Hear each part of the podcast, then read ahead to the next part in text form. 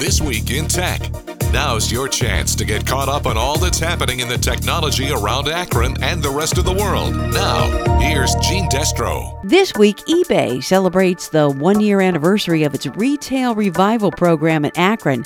Facebook is becoming an internet service provider in Canton. Tiny tech that's big, big fun. And why selfies really do make your nose look bigger. All this and more coming up.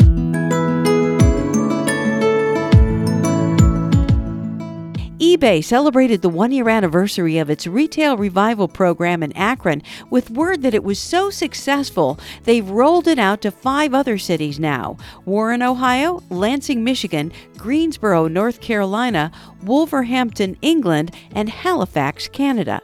What it does is provide the operators of brick and mortar stores with one on one mentoring in how to successfully sell products online, personalized marketing support, and a worldwide platform to sell their goods.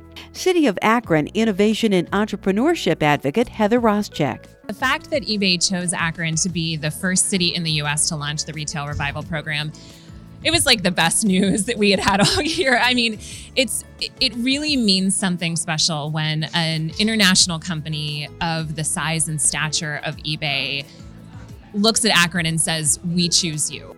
And eBay's head of global giving and impact, Chris Librie, talked about why it was a positive experience for them as well. We just fell in love with the place. Not only the maker spirit, the grit and determination, but also just the warmth and the you know the kindness of everyone. Those audio clips, by the way, compliments of SGTV.com. Meanwhile, one of the businesses that benefited from the retail revival program is Akron electronics firm Tiny Circuits. So we talked to founder and president Ken Burns. It's a very modular, almost like an electronic Lego system, where people can take different parts and put them together to design their own, whether it's a little robot or different little products what kind of people use these products? Is it mostly students, young people, or do adults use it too? And if so, what do they use it for?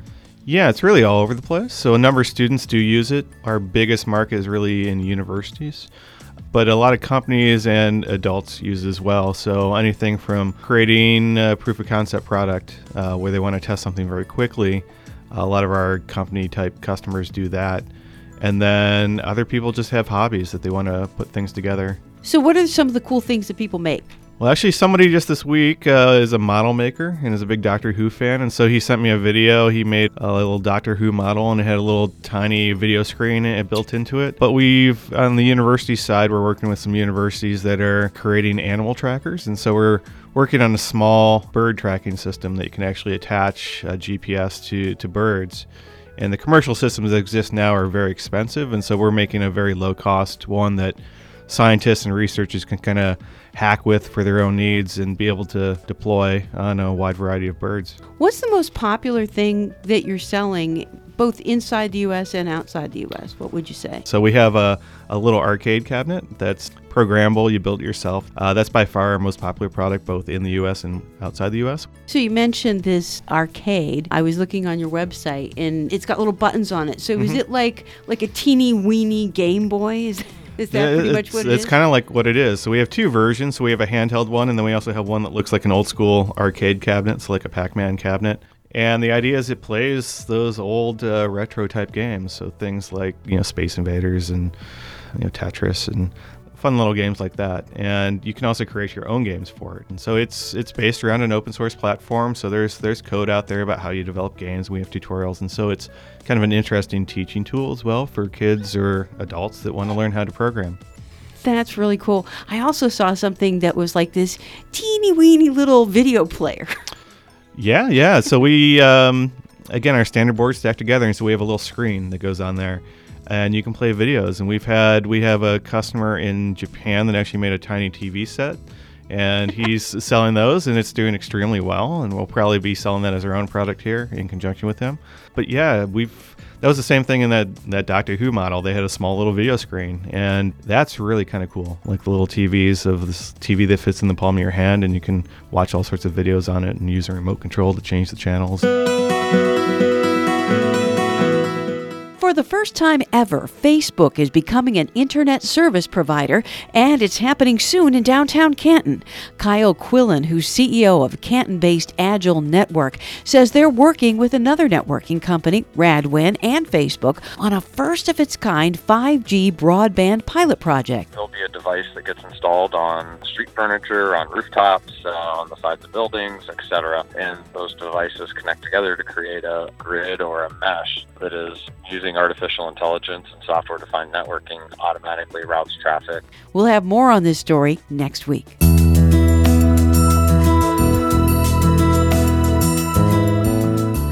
And speaking of Facebook, we found out this week about another big privacy issue involving the social network and some of the apps that we use on our phones. It turns out that many of them are sending your personal data to Facebook even if you're not a Facebook user.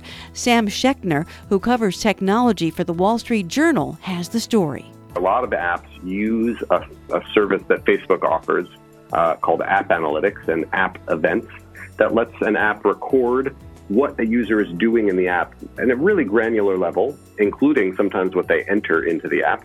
And then it gets sent to Facebook. And Facebook can use that information to show the app developer analytics about their users, but also to let the app developer target ads at those users when they're on Facebook property. And he gave us this example. I had my finger on the on the phone to test my heart rate, and a few seconds later I saw on the network traffic my heart rate being sent to a Facebook server. So Several months ago, we told you about how both Kent State University and Akron University have formed esports teams with student video gamers coming together both on campus and traveling to other cities to compete in tournaments. But now in Columbus, Ohio State is taking that to the next level. The Ohio State University recently announced an esports program starting next fall that includes courses in coaching esports teams, marketing video games, and managing the business side side of gaming. There's also a new major, a Bachelor of Science in Game Design and Esports. Shooter games like Call of Duty or addictive phenomena like Fortnite are a long way from traditional college subjects such as literature or chemistry, but with billions of dollars invested in video games, plus the huge money that fans spend on game related merchandise, careers in esports are booming. As a result, colleges are increasingly adding classes focused on esports, the competitive side of video gaming. What sets Ohio State apart is its size, with 60,000 students, and its success in old fashioned sports like football. The school has already introduced three undergraduate esports courses. Ten more are planned for the fall, along with a small esports arena that will seat 80 for the school's competitive esports team and for recreational play. Ohio State's esports program hasn't started yet, but a dean says interest is high. Several students and parents have already contacted the school about it, but it's too soon to know how many people will ultimately enroll. Inside Business, I'm Geoff Colvin for CBS News. Cars have been getting more high tech for quite a long time, but the question is is more actually better? Tech often makes cars worse. I'm Brian Cooley from CNET's Roadshow. That's the gist of the latest JD Power Vehicle Dependability Survey for 2019. Lexus, Porsche, and Toyota are all pretty much tied at the top with the best scores. BMW and Audi do well. Then the tumble starts. Mercedes, Cadillac, Jag, Land Rover, Acura, Lincoln, and Volvo, all getting beaten by Chevy, Buick, Hyundai, Kia, and VW. JD Power says a lot of the reason is that the more you spend, the more headaches you buy because of tech. 9 and 10 speed transmissions, automatic parking, collision avoidance technology. All those drive a lot of owner complaints. Now, note people are often complaining about things being hard to understand or use, not necessarily broken, but the result is the same dissatisfaction. Now, the fact that the most dependable cars include Lexus GX and Porsche 911 prove that tech can work great. Car makers just have to work at it. High tech cars and modern driving at CooleyOnCars.com.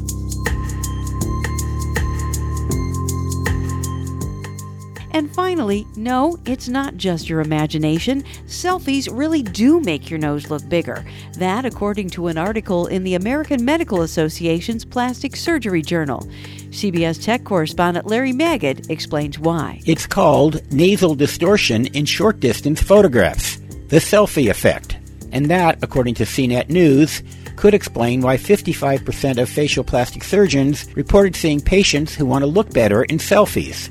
CNET cites a Stanford University study that says that the nose does look wider when photographed from 12 inches away. One solution, of course, is plastic surgery, but a better solution could be improvements to the software in phone cameras. Larry Magid, CBS News. And that's it for now. See you next week. That was This Week in Tech with Gene Destro. Tune in next week for more tech news and find more online at wakr.net.